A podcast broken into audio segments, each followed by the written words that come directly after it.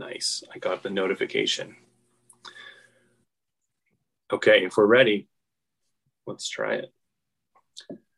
Uh, hello, everyone, and welcome to uh, the Writers Guild of Alberta podcast series, sponsored by Read Alberta. Um, this is a conversation between uh, two writers, myself, Mike Langston, and Carissa Halton. We're going to be talking about research in all of its various facets. Um, so we'll start off by introducing each other. Uh, then we'll talk, uh, ask each other some questions about our respective research processes, and we'll each do a reading from uh, current work or a work in progress. So I'm going to introduce Carissa Halton, my uh, co-panelist and co-host. Uh, Carissa Halton's essays have appeared in Today's Parent, Alberta Views, Post Media Newspapers, as well as various anthologies, earning her a National and Alberta Magazine Award. Her debut book, Little Yellow House, Finding Community in a Changing Neighborhood, explores life, heartbreak, and resilience in Alberta Avenue, and was a finalist for the twenty nineteen Edmonton Book Prize. Carissa is working on a novel. Hi, Carissa. Hi, Mike. Thanks for that. Well, I'm going to introduce uh, Michael Hingston. He's a writer, publisher in Edmonton. He's the author of the books Let's Go Exploring and The Dilettantes, and co-author of um, Har Narayan Singh's memoir, One Game at a Time. Hingston's writing has appeared in Wired, in National Geographic, The Atlantic, and The Washington Post. He's also the co-founder of Hingston and Olson Publishing, um, makers of the short story, uh, sorry, Hingston and Olson Publishing, makers of the short story, Advent Calendar, and other literary experiments. Hingston's new book is Try Not to Be Strange, The Curious History of the Kingdom of Redonda, which will be published by Biblioasis in September. It's awesome to be here with you, Mike. Yeah, this is going to be fun. I'm excited we got paired up about research because, um, well, I'm sort of new to it. So like this, my current project sort of forced me to learn how to research in a way that I didn't really know how to do before. And I'm uh, maybe my first question for you actually is about sort of your origins as a researcher, because it, research isn't sort of only for its own sake. We're, we're as writers, we're researching specific things. So I just wanted to know, how did you get into research? Did you get forced into it by an idea that sort of made you have to go into an archive, or how did how did you get started in this this area? Well, yeah, like I uh, so for my the the most research intensive project that I've done is this mo- is the most recent one I'm working on. My nonfiction work has mostly been, you know, more memoir oriented. And so a lot of the research was just like living my life and being contemplative and, you know, and maybe asking some questions, finding some sources. But um, this project came about when I was at this museum in my hometown. And I found just this little statement that talked about this communist council that had been in Blairmore, Alberta in the nineteen thirties. And it had being the only communist council in all of North America. And then it kind of dissolved, the museum, this little short piece described. It dissolved because the mayor had hired a police chief who got caught in this blackmailing of the sex workers, Johns. So it was like basically the whole council dissolved. It was sort of the story was that basically they'd worked to blackmail these clients in this small town brothel, and you know then the council fell, right? And so of course, you know, there's sex, there's communism, and it was just like I was so curious, like what. What happened? Like, how could that be? Who's the woman? Like, because they didn't name the brothel worker and the madame. They didn't name her. I like, who did they blackmail? They didn't say that. Did they blackmail the rich guys? Because that's really interesting. But, you know, were they, black, you know, so there's so many questions that I had, both about the council specifically, who like actually created the civic holiday for the Russian Revolution. And when they came into power, they taxed all the pedigree dogs so that they could raise money. And of course, all the pedigree dogs are owned by mine managers. So there's like all like it just like the story, I guess, in terms of the research, this the the this tiny little museum sort of piece really sparked just a million questions. And and there was really no other way to write the book without doing research, right? Because it, it just, it forced me to have to dive into the archives, dive into all sorts of things. And I know we'll talk about that. So, so I guess for me, mm-hmm. I was completely cold. Like I went in like you, I guess, feeling quite, um, quite new to it. I've gone to university. I knew how to do research in that way, but I never spent time in archives. So I didn't know how to find, get the, you know, get the archive, what I could ask an archivist. I didn't know whether I could email them. I didn't know if I could go into the back rooms. So there's so many questions that ultimately I had about research that just evolved through my own curiosity. I just forced myself to say, ask embarrassing questions and be open to them telling me, like, that's not your business. You can't have that information, or, or being a bit more persistent about it. Right. So I guess I've learned over time um, also where to find things. And that's just mostly been to getting in touch with other researchers and other academics who are in the field of this specific area of interest I've, you know, gained. And, and those researchers, I think, like, especially the academic researchers, because most of the work I'm doing requires, or like has really lots of like kind of really nerdy researchers looking into the, you know, into police, you know, security over the last one hundred years, these sorts of things. And I feel like each interview that I've had with these experts have like shown me other different little nuggets of research that are in all sorts of different places, either in the internet or in museums or in archives. And each of those things has sort of helped me uncover the next interesting fact. So, so it's kind of been a trail of crumbs for me, I guess I would say. So my question for you, I think, is like, uh, was, it's a little bit about this line too, is like, what for you has come first, like the research or the story, you know, this plot idea of the book? Yeah, um, I mean, it's definitely, the research came second uh, or last or wherever in the process would be. Like, I, I don't, I started as a fiction writer, and like you, a lot of my nonfiction was sort of like drawing from my own life, or you'd interview a living person and they would just tell you the answer. It was just interesting and rewarding, but like fairly straightforward. Um, the book is... I'm still fine tuning my like short version of this, of describing what this book is. So my best attempt is, there is an island in the Caribbean that is completely empty. It's surrounded by like sheer cliffs. Humans have almost never been there, with like some minor exceptions. And yet for the last one hundred fifty years, a group of writers have all claimed to be the king of this island. So my book is the history of this semi-fictitious, mythical, whimsical, it's a joke, but is it really, uh, story that has carried on for ever since eighteen sixty and, and is very much contested and continues to this day. There are factions, there are various people who say that they're the king because the previous king said that they could be the king. The other thing about this story is that um, the writers often have nothing in common with one another. So aside from their sort of allegiance to the story, um, we've got like the title being handed down on people's deathbeds. We've got people signing blood pacts where they actually cut open their wrists and mix blood together. And the main way that the story sort of exists is there's a court. And so the king can name people to the court. And as a court member, a duke or a duchess or whatever your title is, you have to produce works about the kingdom.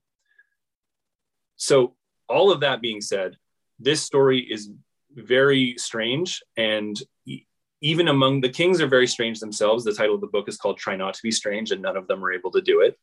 But the the idea is that it's always sort of like a footnote in their biographies. Like, no one really knows what to make sense of these. Like, when they die, it's sort of like, do you even put it in the obituary, or is it just, a, is it nonsense? And so the the challenge for this was that most of it was not written down in a, in like a reputable way. It existed in tabloid newspapers, um, privately published poems and pamphlets. When people would produce works about the kingdom, um, like the, one of the kings commissioned his, his various dukes, and they were well-known poets. Like, Dylan Thomas wrote poems about Redonda, but they were so little known that even Dylan Thomas's bibliographer did not know they existed. They don't appear in his bibliography or his early bibliographies. Um, so just finding this material was actually incredibly difficult. Uh, a lot of it existed as like oral tradition, and I don't mean like a lofty version of that. I mean like in pubs. So when I got interested in this story, because it has shown up in a couple of uh, sort of reputable places, I first read about it in a novel and found out it was real. Um, it became this quest to find these like scraps, and these um, they're not exactly reliable, but they're they're they're all sort of fragments of the story. And so the book became trying to find and assemble hundreds of these little fragments. So it was, once I had this, this concept in my head of this kingdom, it was, I really fell down the rabbit hole. And the book actually sort of has two parts. There's one part is the history of the kingdom over the last one hundred fifty years. And the second part is the sort of first person quest narrative, which is me learning about the kingdom. And just, it's like a rabbit hole with no bottom. Like it just keeps going deeper and deeper and deeper. And so for our, for talking about research is fun because in the book, I actually really spell out the research project and, and trying to learn how to do it. Like exactly what you said, when you go into an archive, what are you allowed to do? What are you not allowed to do?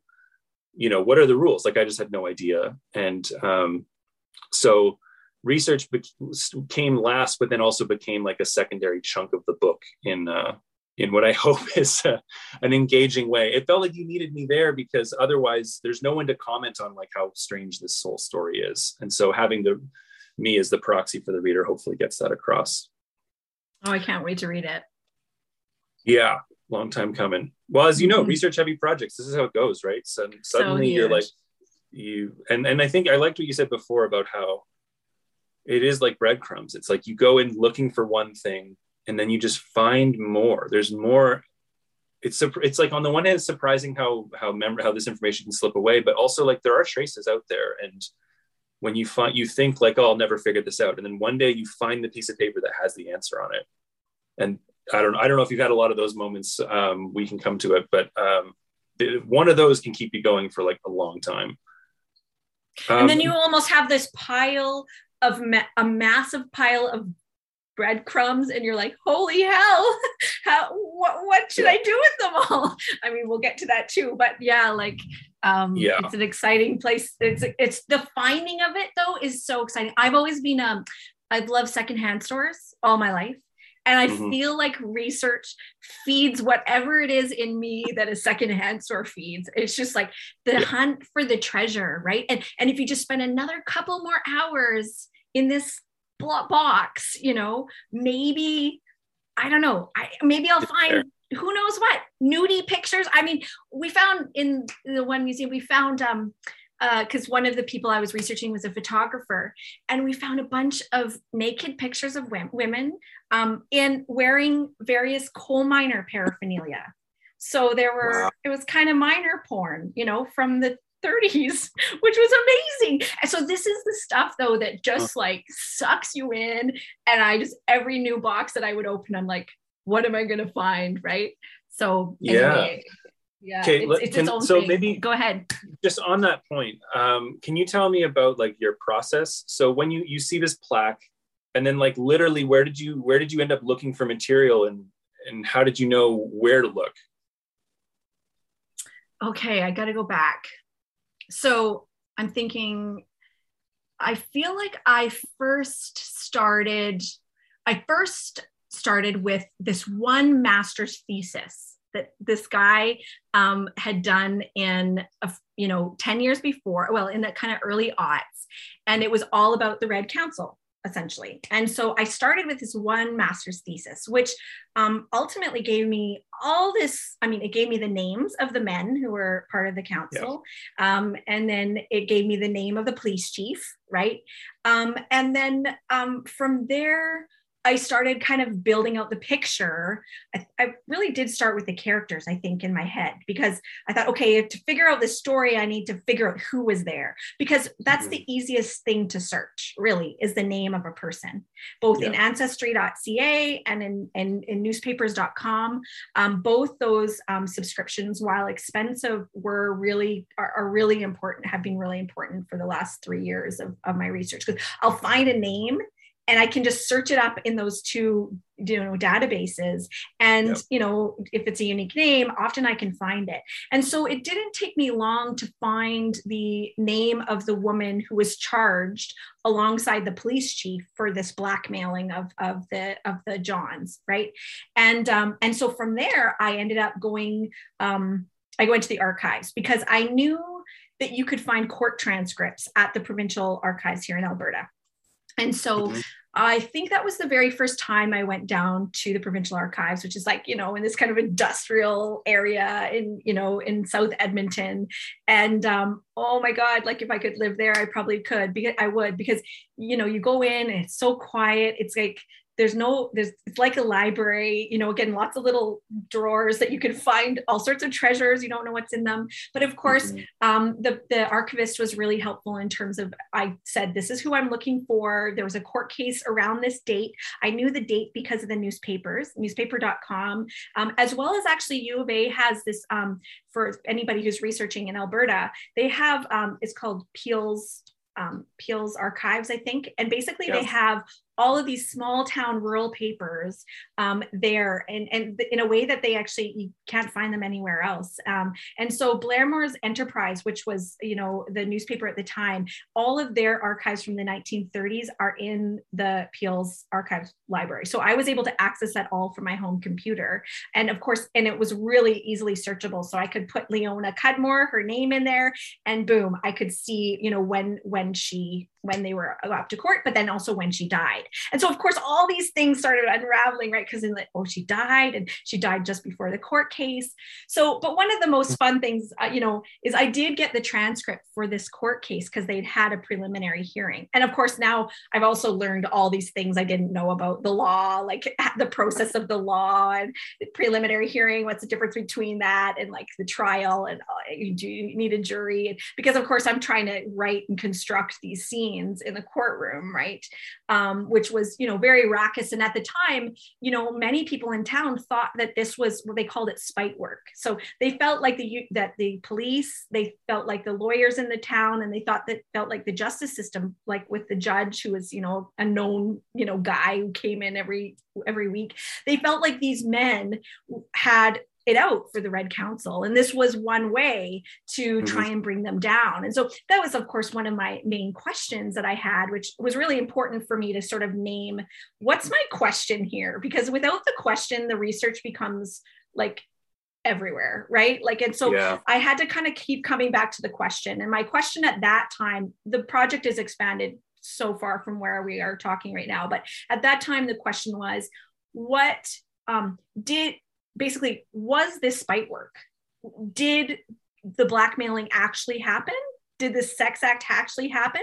Or was this something that, that was kind of cooked up in order to try and bring this? I mean, and let's remember the nineteen thirties, you know, at this time, we've had, we have most of the superpowers in the world who want, who really think Hitler's actually probably a good thing for Germany. We we have people that want Hitler sort of to stand between them and Stalin, right? So mm-hmm. at the time in the early nineteen thirties, we're talking about a world that in many ways were was more anti-Stalin than it was anti-fascist, right? And so having this little communist council pop up like basically out of North America's arsehole, right? And be like, hey, Stalin's here, right? Like everyone was out of their minds, right? In fact, the provincial government, they create, they made a law, they had to go and change the Education Act in nineteen thirty-five so that no more towns and, and school board councils could create civic holidays, because Blairmore did it. They created this Russian Revolution civic holiday.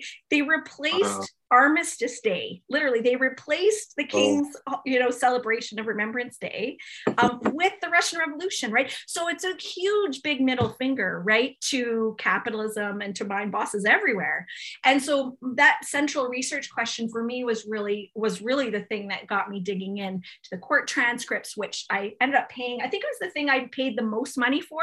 I paid about one hundred twenty bucks for this, uh, basically the whole file um, on, on this preliminary hearing. And so it gave me all sorts of douchey tidbits about oral sex of the time and, and the ways that they managed their um, diseases. The transcripts actually openly described the, the, the schedule of the sex workers, um, you know, when they woke up, what they were eating. They were eating pancakes at like one in, one in the afternoon, what they wore at one in the afternoon. So the transcripts I, I discovered Uh, I mean, it just was actually chilling how much amazing detail was in those transcripts, you know, and you got to get the personality of the people in a way that you don't get from any uh, academic sort of um, book or, or paper. So, so yeah, so that was, that was sort of where, where I started and how I ended up squirreling into, into it a bit deeper. Um, but yeah, and I'm curious, I, I mean, you actually had to I'm assuming, to travel to places, but maybe you didn't. So I'm curious about, you know, this being a, a story about a very physical place. Um, where were all the different places that you spent time in search for, you know, the stories and the color and the facts, of course, too? Yeah. Um, so it, it's a funny story because there's sort of two ways to think of the kingdom. And then the book obviously sort of breaks this down a bit more, but there's the people who care about sort of the island as a, as a place in the Caribbean. And then there's the people who only care about the sort of literary story that pops up around it. And so most people involved in the kingdom today, I would say, are in the second camp. So they're interested in this, in the lineage. They're interested in the science fiction novelist who gave it to the poet, who gave it to the vegetarian publisher. And like, there's sort of a cast of eccentric characters that runs that way. And so at first I was doing mostly that side of the work. Um, so when I was looking for these scraps of writing, Um, uh, I was basically just trying to find and buy these books, like strange books. Um, they're not particularly expensive, but they're hard to find, and you never know what's in them. Like, I was never really sure what would, because the thing is, they didn't, these writers didn't talk about the kingdom in their work necessarily. They were interested in other things as well. So if I'm trying to find these sort of peripheral details, it's not the sort of information that a catalog, a secondhand bookseller is going to necessarily catalog or explain properly. So I'm just sort of buying stuff at random. And that was fun as a collector, but maybe not the most useful use of my time that way. Um, but at the same time, okay, can, you, I, can you say at, how much money did you spend on books? Are you able to say? Do you know? Uh, how many books the most, did you buy? The most ex- well, I have a glass cabinet that's devoted to Renanda right now. That's just yeah. off camera. Um, that has like two and a half full shelves of stuff. The most expensive book I bought was for five hundred dollars. Well, okay, there's a caveat coming, but that book cost five hundred dollars, and it was the second king's personal copy of the first king's bibliography. Oh my God, yes. And this is, this is a thing that's like opened me up to this idea of association copies. So it, it, you're not just looking at one particular text or one particular edition, but one particular copy of it. Uh, obviously, these are rarer and harder. They're unique by definition. Um, and I was just, I just loved the idea of owning a book that this guy had owned. Um, and it, the note that the bookseller had written on his website said that it had marginalia from the previous owner. And so that's why I bought it. I was looking for this information. And sure enough, there's this whole story about the first king. He was estranged from his kids, kind of a strange guy. His name's M P Shield, who was a science fiction writer, uh, who was born in the Caribbean. That's where the story started. Where he was born there, and his father gifted him the island as a birthday present. And then he went to England and, and then told the story there. Um, but when he died, only thirteen people were at his funeral. He was sort of a forgotten writer and estranged from like a lot of his family and friends.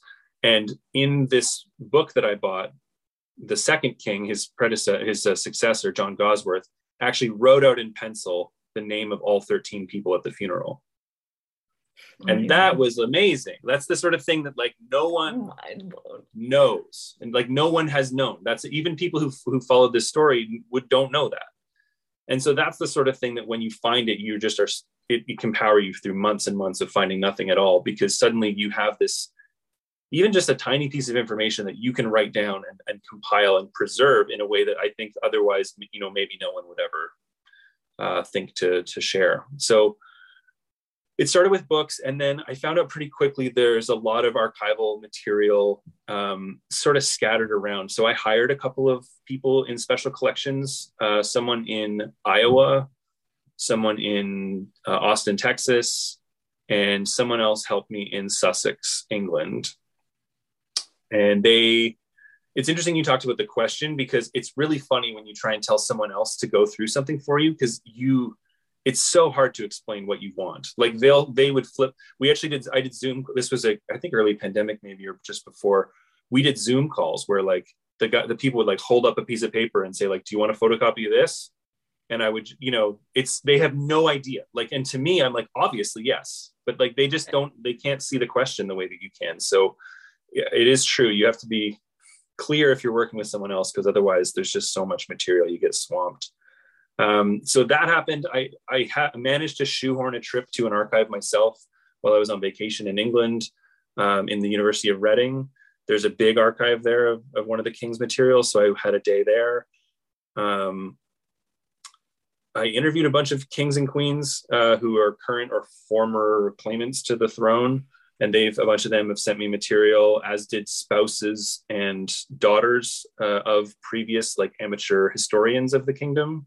Cause it, it sounds like there's archives of this sort of clutter in people's attics that like the spouses don't know what to do with. So they were happy to send it to me. they, at least they figured I would do something with it. Uh, and then the book sort of culminates in, um, I went to the Caribbean and I went to this island and tried to see if I could get there um, to fulfill the second side of it, right? The first part is the literary side. And then you're like, oh, at a certain point, you want to go see the island itself. And it, it actually turns out there's some amazing work happening on the island from scientists and environmentalists, uh, many of whom who knew nothing about the literary kingdom. So it was neat to sort of cross those two worlds over. Yeah. Uh, I have a question for you. And, and I wonder if research plays a role in this decision. So We're, it sounds like we're starting from similar points in like, we hear about a cool story, but it's in miniature and you just wonder about the gaps in the story. Um, and you went turned to fiction with it. And I'm wondering, did research play a role there in terms of like, because if you go nonfiction, there's a certain bar you have to hit in terms of filling out pieces of the story and fill, being able to tell the story in full. I'm wondering why, why turn your story to fiction? And was research or availability of material, did that play into that decision at all for you? Well, I think that the research showed me quite early on that the information we had was all very male. Um, it was all male, male I guess. Mm-hmm. I mean, and you know, mine, I'm out in town, lots of, lots of men. Um, but there were these women that, um, I ended up making, I, I, I made a friend who had um, worked in the Blairmore, you know, in the Crow's Nest Pass Museum. And um, she say, early on shared some materials that she had of the kind of t- communist, you know, strongly communist times in the nineteen twenties and thirties in Blairmore. And there was this woman named Mary North that just really captured my imagination. Um, she's this Finnish Finnish woman. She'd had children kind of before World War One. And then, so she's kind of in her thirties, forties, um, going into fifties. And what was she, we, we knew that she was a writer. She wrote for some of the labor kind of newspapers in Canada at the time. The Finnish people at that time, many of them had fled kind of after the White and the Red armies had fought in Finland right after the First World War. So many of the Finnish folks in, in Canada at that time were communist leaning. Um, they lost the war in Finland and they came here. And so, you know, I was curious about all of that sort of story, obviously, of how Europe's, um, you know, the Europe, European thought of the late, you know, nineteenth century, early twentieth century, as we start moving into, you know, the overthrow of the Tsar, right? All that time when, you know, Marx is first talking and all through that fifty years, so many of the folks that were working in Blairmore at the time were products of that, were products of those conversations, right? Their parents, their grandparents had been, you know, had been workers that had moved into the, you know, labor movement. And so Mary North, I guess, kind of, you know, really was sort of, really sort of told that story to me of, of the influence that she had from Europe and the way she brought that influence to, to Blairmore, which is of course what our government and the British, you know, basically the British led, you know, R C M P at the time was worried about, right? They were really scared about all these agitators coming, aliens, like foreign aliens, they called them, non-British people. And um, so she really, you know, was sort of, she was the one that really drew me, drew me into this idea that I wanted to write about the women that supported the, essentially the ecosystem that was required to build the kind of movement that was required for that little council to win like it did. And we knew that there was, I saw things like the women, they were the fundraisers. They were often the ones teaching the English classes so that the folks could actually communicate their, you know, ideological sort of stories. They were the ones that were teaching, there was children's camps um, that were literally after school, three days a week, and the kids would go and they would learn about Marx and they would draw pictures about, you know, of Trotsky and then later on of Stalin. And they would, you know, learn about, they, they, even people from the, people from Blairmore and, and I believe one of the women went even to the Lenin School, which was in Moscow at the time, where they taught people from Canada how to, you know, and many, one of the agitators in, in, in my story, uh, who was a real guy, that he came back having learned how to operate guns, how to do cartography and map out towns so that if they needed to share with the, with you know, the, the Comintern or the communists in Russia, they needed to share where the train stations were and where all the different, you know, infrastructures were. They, those folks lived in Blairmore. They'd gone to the Lenin School. They were closely tied to Stalinist Russia. And Mary North particularly was. And so all that to say is that I realized that I couldn't tell a story about women um, really and do it from the, with the material that was on record. Um, and so it just came down to saying, uh, this is the story I want to tell. And I, there's just not enough for me to actually pull it together, a nonfiction book that really tells that story. And so this has allowed me to build a composite characters, two of the, of the, of the sex trade in the, in the past, right? It's allowed me to build, because, you know, for instance, and you mentioned, you talked about, um, books, right? And I actually found, and maybe you're not finding the same way because you're talking about, right, you're dealing with writers, like professional writers, but like, for instance, there's this book called Madeline, and it's an autobiography. I've, I've got a million different memoirs from mostly women that have self-published from that time. Um, Madeline was a book by a sex worker that worked in the turn of the century, in the twentieth century, right? And so I've kind of basically been able to construct who I learned Leona Cudmore was from the transcripts, which is very little. I've kind of been able then to take Madeline's book, you know, who is anonymous, we actually don't know who she really was, and be able to take her story and tell her story in the context of Blairmore and not feel really too bad about it, right? Because right. I, I feel like they're both reflecting an experience that really was there, but it doesn't force me to do, like, to have the kind of rigor that's required of a nonfiction writer to, like, right. have these things line up with the timeline that I've got. So that's a very long answer to your question, but that's kind of how I got there, um, got to got to fiction. And yeah, no, it makes sense. And I mean, you, it's not to say that fiction means you have to change the rules, right? That's one of the freedoms of fiction, is you can, like, sneak in as much truth as you want, and uh, it's sort of like, it can be liberating in a way. Whereas nonfiction is so, like, you're you're, you're so beholden to the facts that you're you're you're scared about straying too far. Whereas in fiction, you can sort of float around. I have a, a I have a whole section too. Like, they, one of the other elements is the K K K and the and the rise of the of the far right wing in Alberta at the same time, and that was also driven by a lot of women. But again, they're not. You don't get the materials. And like, when I went to the museum, I got these basically stacks. It was probably six inches of secret R C M P like files. Like, the the fellow that had written the um, master's thesis had foiped up, or like he F O I'd or whatever it is federally. Um, he had gotten all sorts of materials from the, the R C M P archives, and they all say secret on the top. And I read all of them, but you yeah. know, they mentioned women about six times, which is crazy. Like, the women were teaching the children, the women were sewing the signs, the women were at the front of all the pickets. They literally were at the front because, you know, they, that was their strategy. That they figured the police wouldn't kill the women in the same way as they might kill the men. So, mm-hmm. so in this way, you know, it was just so clear that I, I, I needed some fiction. I mean, yeah.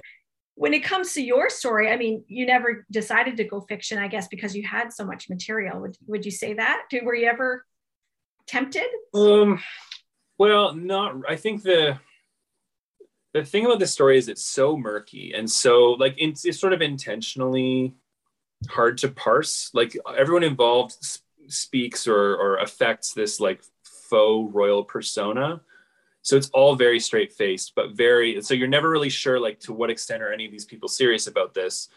Um, like, there have been pubs that have been tried to be set up as redundant consulates in the U K, but only to get around anti-smoking laws.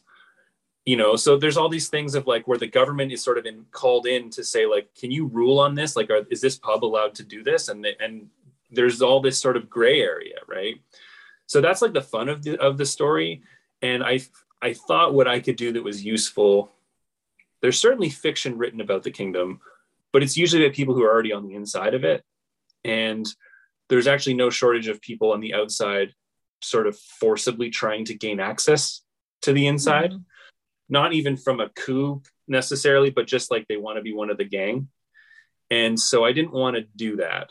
Um, I also didn't want to sort of look like I was angling for a title by writing about it, um, which other people have tried to do as well. So I thought what I could offer was like a, an honest and sort of comprehensive attempt to not even debunk. I don't want to settle the question of what's real and what's fake. I think that's actually, that would be a bummer. If to, mm. to rule on it, I think would be un, would be take a lot of fun out of it. So what I was trying to do is keep the spirit alive, but sort of annotate it and itemize the history of it. Um, so what's your most memorable research discovery? Do you have one?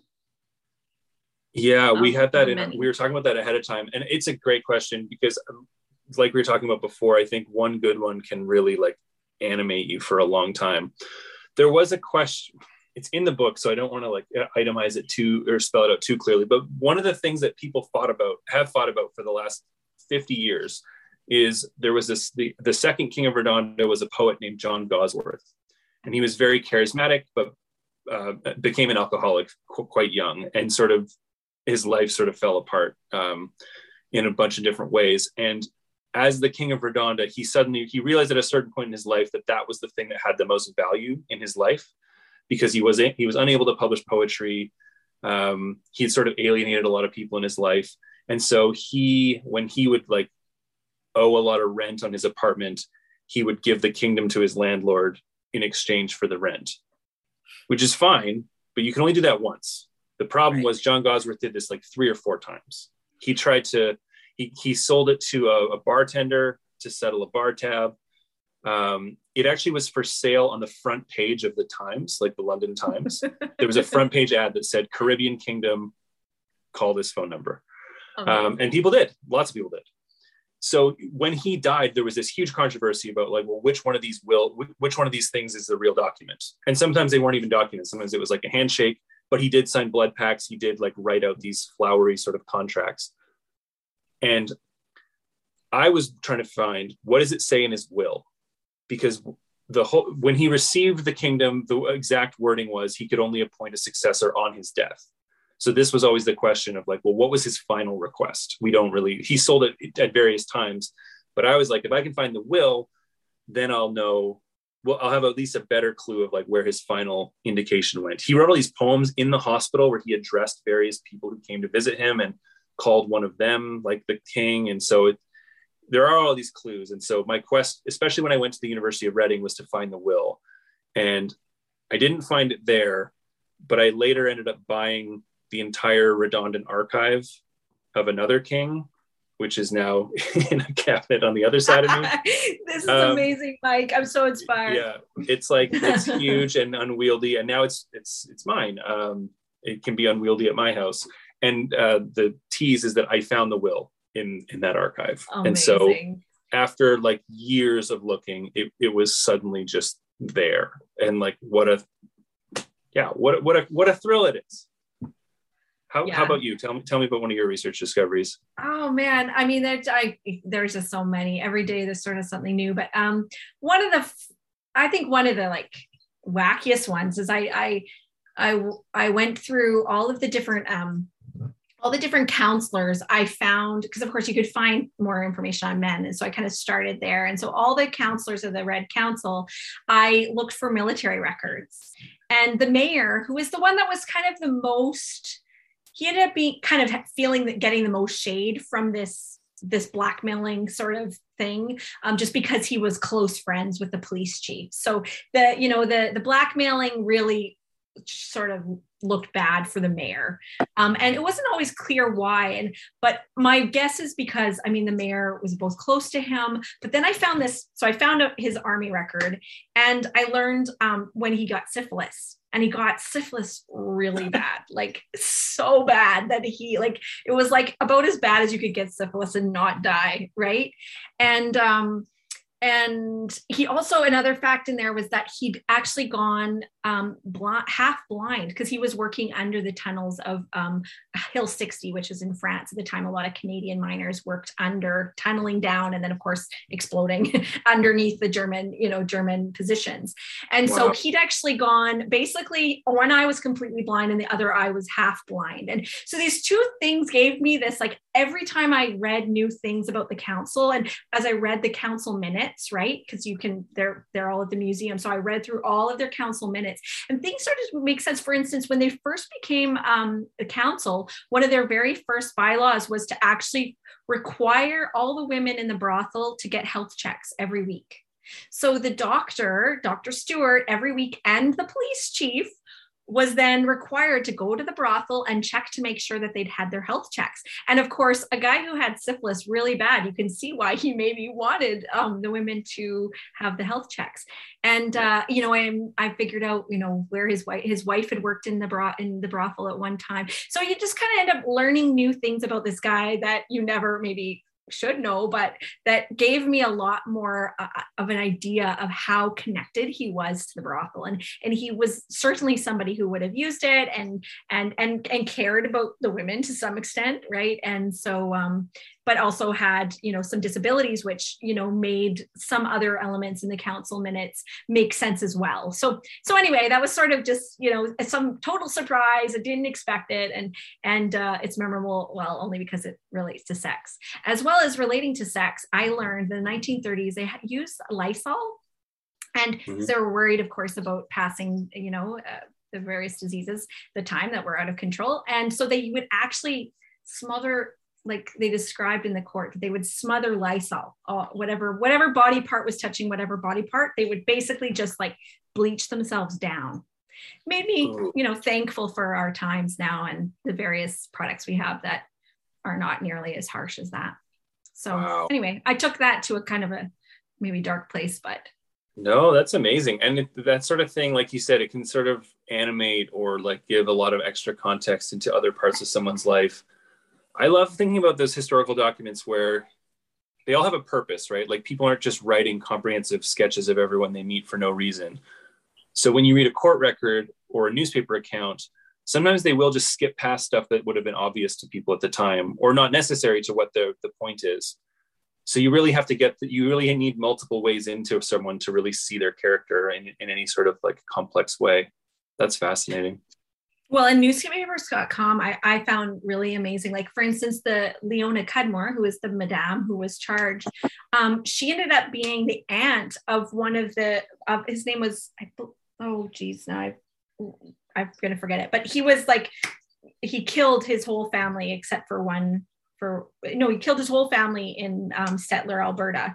And so anyway, they were connected to this family. And I found it through, you know, newspapers dot com, which also allowed me to find Leona Cudmore. She worked with her sister in the brothel, and, and while Leona had died, I ended up being able to find May's, you know, last name, and I was able to follow her all the way through her life, you know, um, again, like, and it's just, just these random little things. If you have a name, all the material that is at our fingertips now on the internet um, can really get, you know, get us pretty far, you know, before we have to go into purchasing transcripts or, you know, going di- diving deep into those primary sources that, that you're starting to find, right? Like, which are amazing and exciting, but also really, really expensive in terms of time and yeah. obviously money too, at the end of the day, once you add it all up. And I guess that, you know, one of my questions for you was like, how have you funded your research? Do you have like a certain, you know, just honeypot somewhere? Inheritance, that... yeah, exactly. um,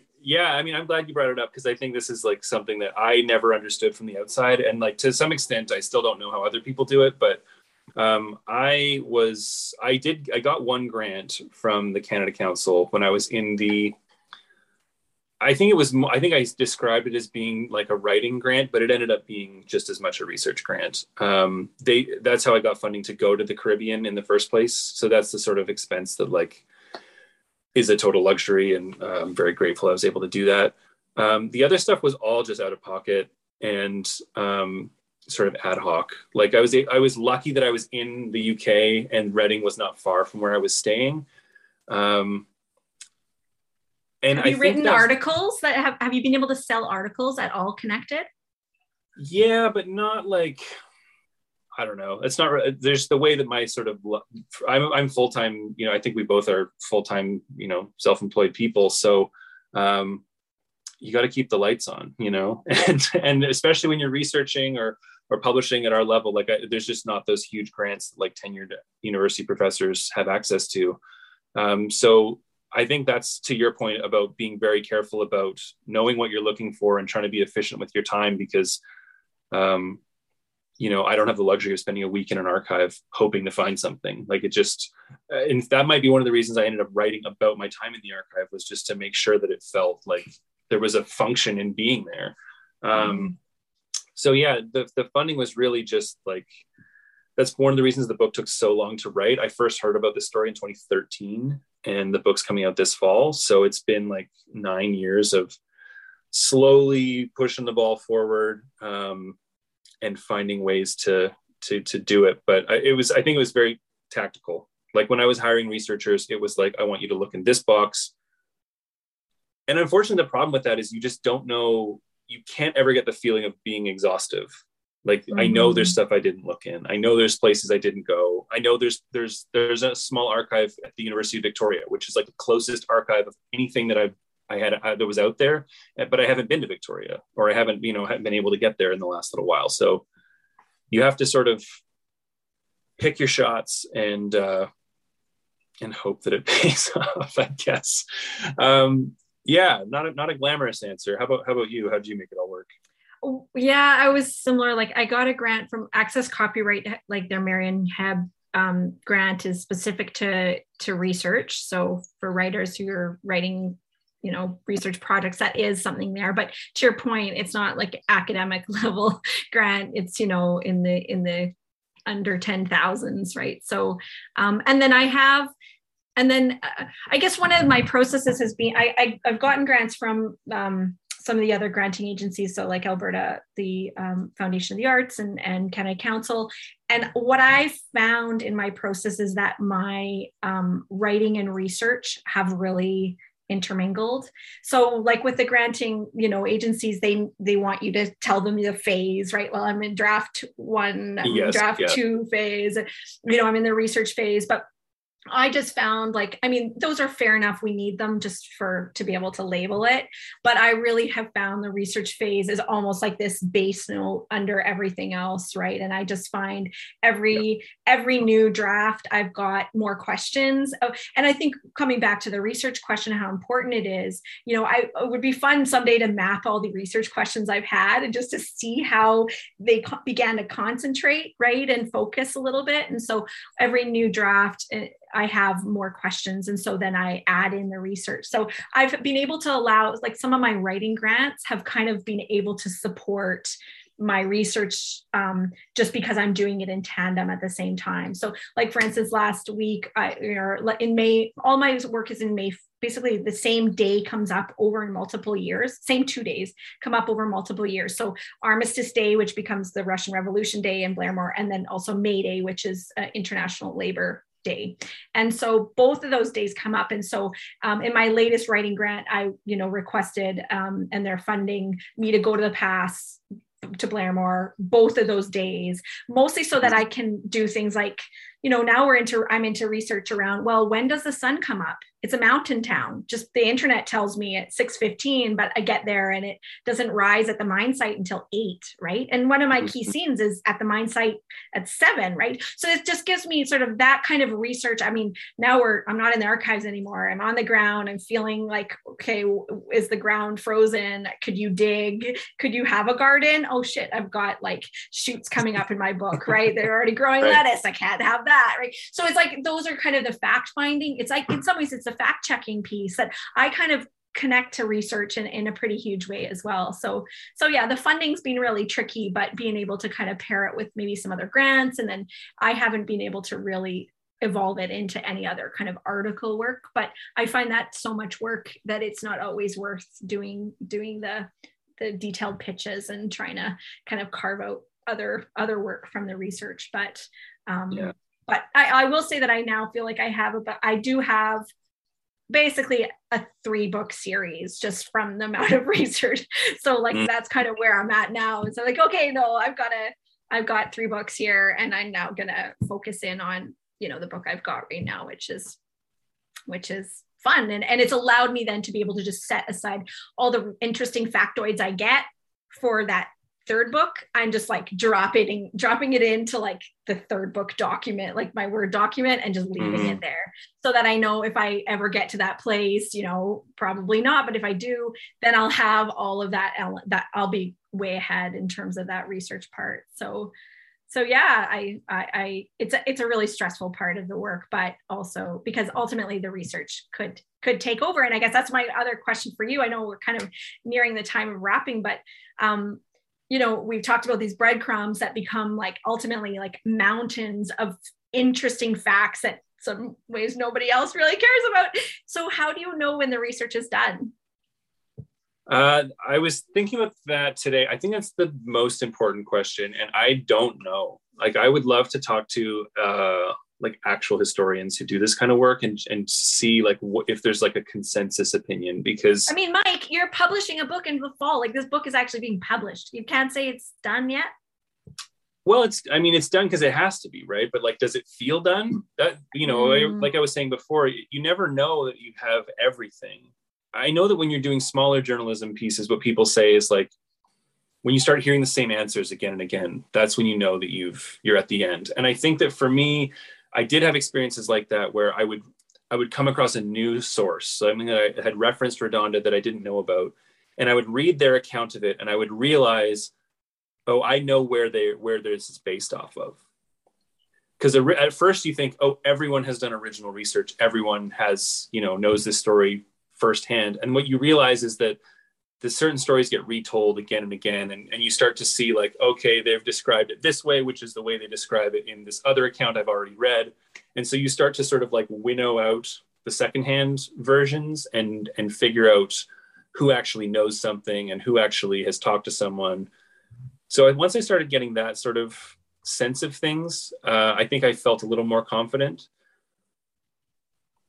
But I don't know, if you were writing like a book about, I'm reading a book about Venice right now, for instance. And and if you want to write a book about Venice, there's sort of a canon of literature about Venice. It's not like, you don't have to go looking for stuff that no one's ever found before, because it's sort of presumptuous, like that you're going to figure something out that hundreds and centuries of historians have not known about. Um, whereas in my case, I really felt like there was stuff in here that no one had ever written down before, or stuff that a handful of people even cared to to remember. And so it felt like a, an act of preservation as much as anything else. And so in that sense, there's no shortage of things that are about to fall out of public memory or sort of generational memory. Like a lot of this is set in post-war England, and those guys are old now. Like you talk to booksellers, like the, it, it takes place, you know, on Charing Cross Road and Cecil Court and these places where like the book market used to be. And you go to those stores now, and, and the current owners, even the sort of older ones, they never met these people in the seventies and the sixties and the fifties. They were, of course they didn't. Mm. So I never, I never felt that way for sure. And I can only hope that this sort of ramshackle approach that my book takes, it's not really meant to be like a definitive answer. I'm very much expecting that there's pieces out there that I didn't quite find or, uh, or couldn't find in time. And, you know, maybe other people will be able to add them into the story later on. That it's a nice sort of communal histor- historical project. So I'm I'm certainly not expecting to be the last person to to tackle this subject. If anything, I'm hoping to bring it to like the attention of more people, because the audience has steadily dwindled over the decades. Mm. What about you? Your your your novel is in pro. Where are you at in your in your progress? Um, so when- I'm in I'm in kind of draft. I'm I'm moving into draft three, so kind of a lot more fact checking and getting permissions. I use a lot of archival material in the book, um, I basically riffing off of the police reports, or um, I I have this awesome little book called like um, the you know songs to fan the flames of discontent, you know, from nineteen twenty-three. Oh, wow. So I've got like you know um, the police security bulletins. There's just like straight up like so I've tried to like. format everything very similarly to what the archival materials are. So I'm at that stage now where I'm I'm needing to figure out like permissions and get a good sort of copy edit. So like the plots pretty much there. And now I'm kind of into this stage of more really refinement and line by line stuff. But I mean, as I said, I, I, I took the research and I basically realized I have three books here. Mm-hmm. So all that material around the sex, you know, like the brothel, all that is actually book three, book three. So I mean, I, I mean, I haven't even gotten there. So like, like there's an endless amount of research. And I guess I, I hear you in saying like, really, you're working with a lot of primary sources and you don't have a lot of experts that are going to be reading this book going, oh yeah, that's not right. I mean, there will be the odd real literary nerd, right? Who's like, oh, well, I, I did my whole thesis on so-and-so and, you mm-hmm. know, he said nothing, but um, I'm really conscious and feel like actually quite anxious about the, the, the fact-checking part, because there's a lot of people who've researched, you know, the common turn. There's lots of people that have researched, you know, um, these sorts of world, global political movements. And in my in my book is just a microcosm of that massive global, you know, movement that was happening in the thirties. So I feel really aware that, you know, in the labor movement, of course, like lots of research is being done on, on that work, lots of researchers out there who do it. So, you know, I think I was listening to a podcast by Ken, Ken Follett was talking about his his process with, because his books often are historically, they're historical and they often very, you know, detailed. So he actually pays, he pays like essentially ten beta readers or something like that who are specialists in the field of whatever his book is about. And they read it for that. They just, they read it like fact checkers. And so I, I anticipate that that will almost be my last phase of the research, will be just mm-hmm. handing it off to the experts and going like, I'm just a generalist here. I'm just a magpie picking up all this stuff, you know, tell me what did I get wrong, right? Or what is at least sort of, you know, uncertain or that I might need to kind of dig a little deep, deeper for. So in my head, that's where the research will end, will be on the, you know, voice of the experts, but maybe that just opens a Pandora box of really bonkers stuff. But so. Yeah, absolutely. Oh, that sounds fascinating. It's always nice to have more material than you know what to do with. Yeah. Um, we're going to wrap up with uh, a couple of short readings and, um, and, and then we'll close. So Carissa, did you want to go first? Sure. Okay, this is kind of, you know, this is the first time this has seen the light of day, folks. So uh, there we go. Okay, so um, despite that it was almost Mayday, once the sun set, cold air sailed from the Rockies peaks and transformed Annie Jalmer's breath to fine crystals. Drawing her wool collar up against the next gust, she averted her eyes away from the other children waiting on the narrow street. She was not in a talking mood. Her favorite watching pole was before her, but she glanced back towards their three-room cottage before acting. Annie only climbed the electrical poles on their street after Mother had fallen asleep, just outside the circle of light reserved for homework and music practice. With the window absent of silhouettes, she drew the back of her skirt through her legs and tucked it into her rope belt. Then she shimmied up the rough pole to wait just below the wires. The hum of the magic within the cords calmed her.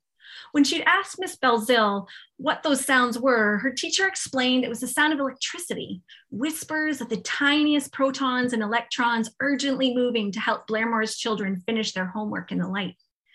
As she waited, Annie's body tingled with a similar frequency as the hum of the wire's electricity. It was with anticipation that she listened for the mine whistle. A single blast meant there was work for her father tomorrow. A single blast meant a shoulder of beef for Sunday lunch.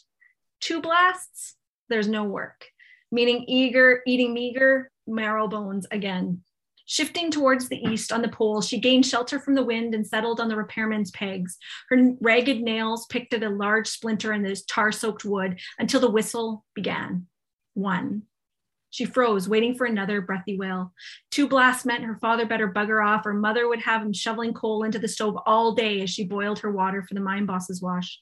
A double blast also meant that Annie once again was the harbinger of bad news. Every second night lately, she was forced to expose her father's failure to provide the food for the table, the fuel for the stove, the security for rent. The less work at the mine, the more Annie felt it was she who brought the heaviness into their hearts and the emptiness into their bellies. On this night, there was no second blast. Down she scampered from the pole and towards the cottage, feeling light. To work tomorrow, her announcement occupied her thoughts until another sound joined the whistling wind, a crashing from the direction of her grandparents' house across the street, then a shout from her Aunt Mary, her grandfather's raised voice, a slamming of their back porch. Annie charged, changed course. Crossing the street, she ran up the freshly painted stairs of the cottage her father's father, mother, sister, and brothers lived jammed together like a pack of tailor-mades.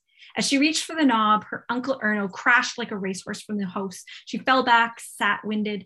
Annie, oh my God, I'm sorry, Erno said, but he didn't stay to help her up. Instead, he went running into the middle of the street and looked wildly up and down. There were only children there. He returned to her. Did you see anyone run by just now? She saw many things on this street, but not that, not tonight, and she was forced to disappoint him. His large hands reached down under her armpits. Then he lifted her as though she were four, not fourteen. Annie's breath was back, and they went into the cottage together, just as her grandfather came in from the backyard, red in the face. No one in the alley, he said. His Finnish mother tongue still wrestled with the English of his adopted home.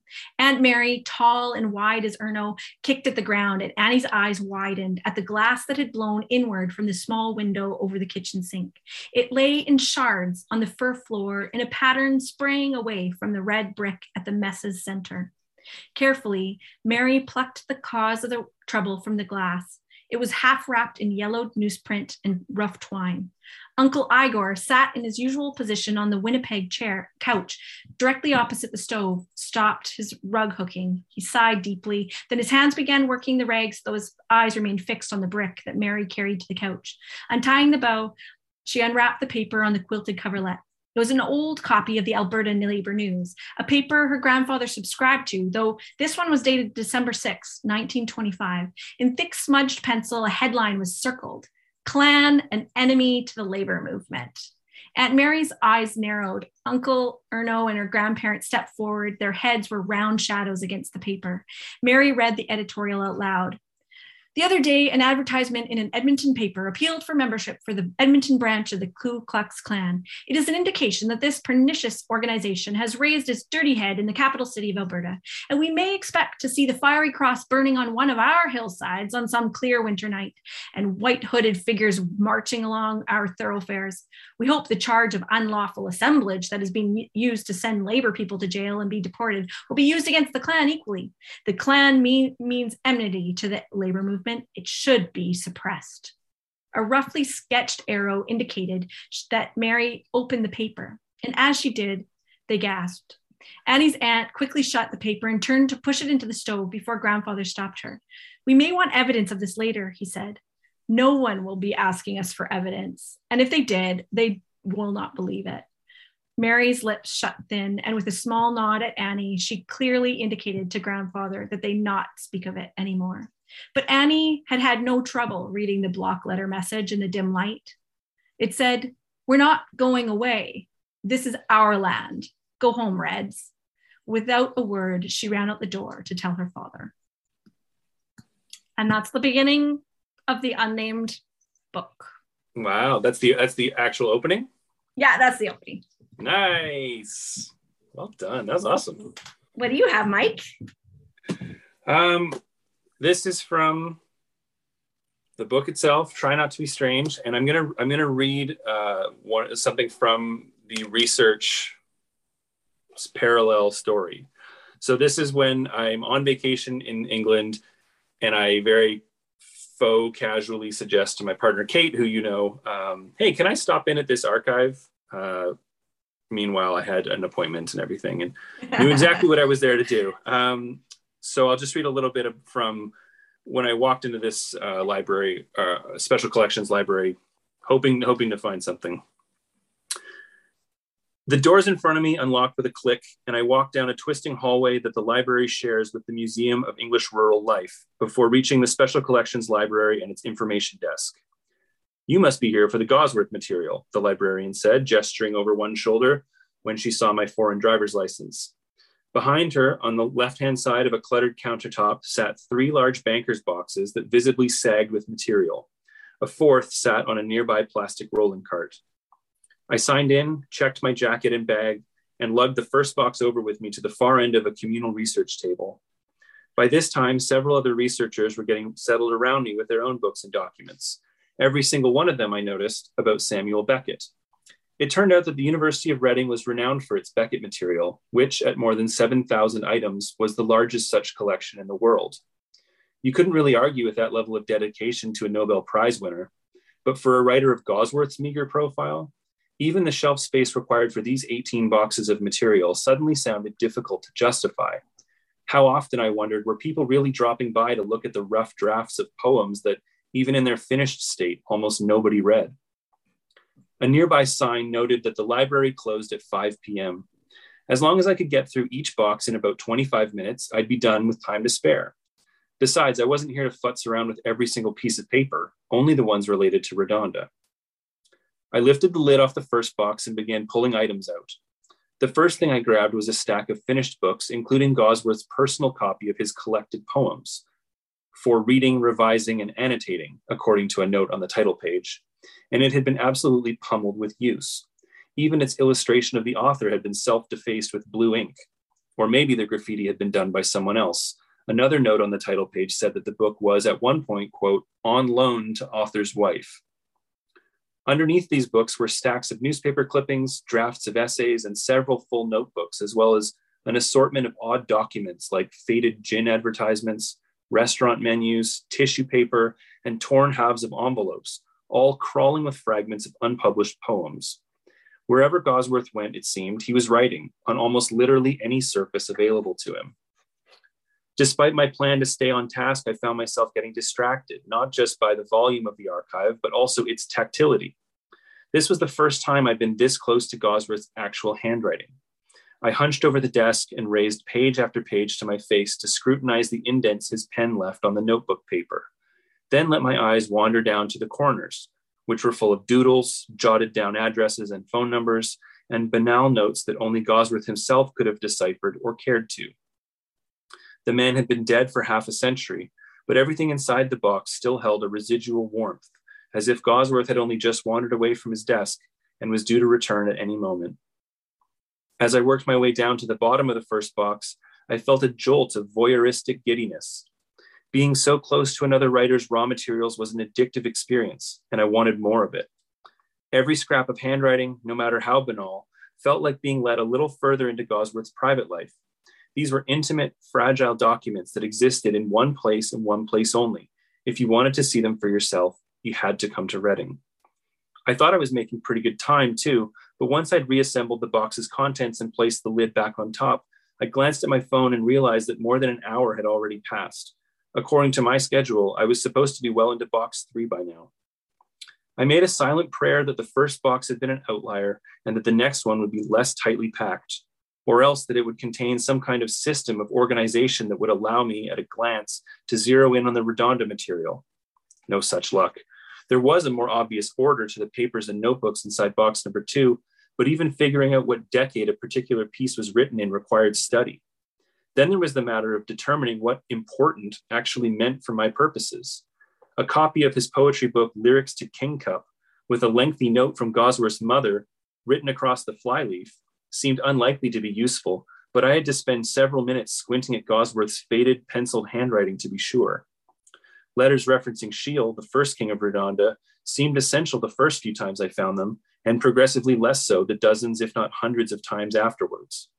Several notebooks from the nineteen fifties and sixties, meanwhile, contained poems with the telltale words Redonda or Juan in the title, but few of them seemed to contain any significance beyond the use of a familiar nickname. As time went on, I also grew frustrated with myself. As a first-time archive user, I could tell I was making rookie mistakes, stacking folders at random after removing them from boxes, and not taking thorough enough notes on those pieces I had already looked at. Research, it turned out, was a skill in its own right, and I did not possess it yet. Oh my God, you just described the archives and the crazy yeah. feeling and excitement and like, and the anxiety too that's there, right? Like the anxiety of not getting it all and not writing it down enough. And um, I know we're in time, but Jason, can we just say, I, I want to ask one more question about like, ultimately, what have you learned around, you know, you went into it feeling this sort of insecurity when it came to actually organizing your work, organizing this research. Did you ever come to a system that ended up feeling good, that people can kind of learn from, or? Uh, I don't know that I'd recommend it to anybody else. Um, it, it's sort of, I don't even know if I would use it for like another project like this, to be honest. It sort of suited the needs of, of what this needed to be. Um, I, I don't use like a software or anything for like organizing notes. So I just print out everything. I have a bunch of manila folders and I try to coordinate things as I go. I, I guess my only advice to people would be to go slowly, um, researching. And then I write slowly as well. I really try and make sure that everything I'm, it's like a digestion process. Like you need the material to sit for a while so that you can sift it and sort of know where it's supposed to go. Um, but there are certainly like the anxiety nightmares you have in, in research are like, you wake up in the middle of the night and you remember a quote, but you don't know where it is and you don't know where you saw it. And that happened to me all the, all the time doing this. So it was just a very careful, methodical, sometimes uh, irritating process.